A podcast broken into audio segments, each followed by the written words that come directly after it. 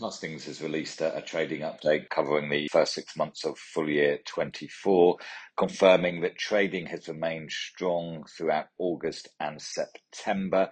This follows on from the trading update the company provided at the time of its AGM in early to mid August, confirming that the year had started well.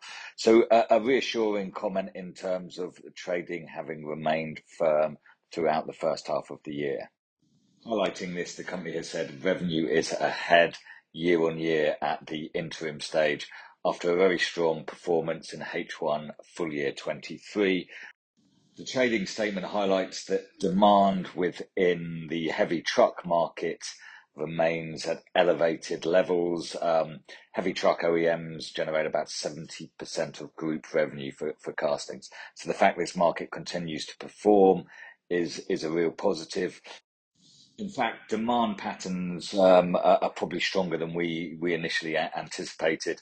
And Castings does state in, in today's statement that demand is currently above capacity within it within its foundry.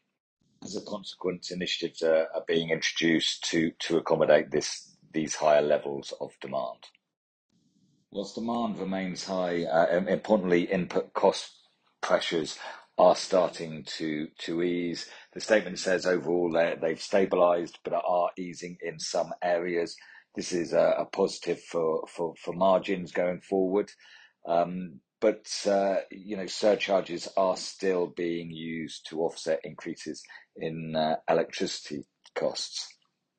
Um, we expect surcharges to be used as they have been historically uh, put through on a pound for pound basis Today's announcements in terms of the continuous strong demand uh, provides a, great deal of confidence for our full year 24 numbers, and we look forward to the 10th of November when the uh, when the company announces interim results, and we will look to reassess forecasts at that time.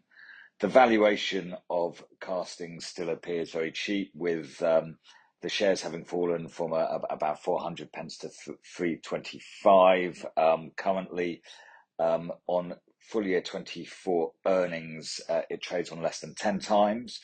Um, and um, on an EV EBITDA basis, it's sub four times, yielding 5.5%.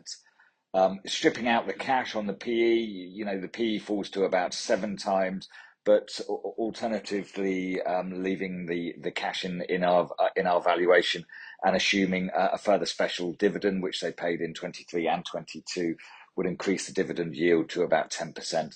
We uh, we think this looks compelling for a business that seems to be structurally taking market share with with its major customers.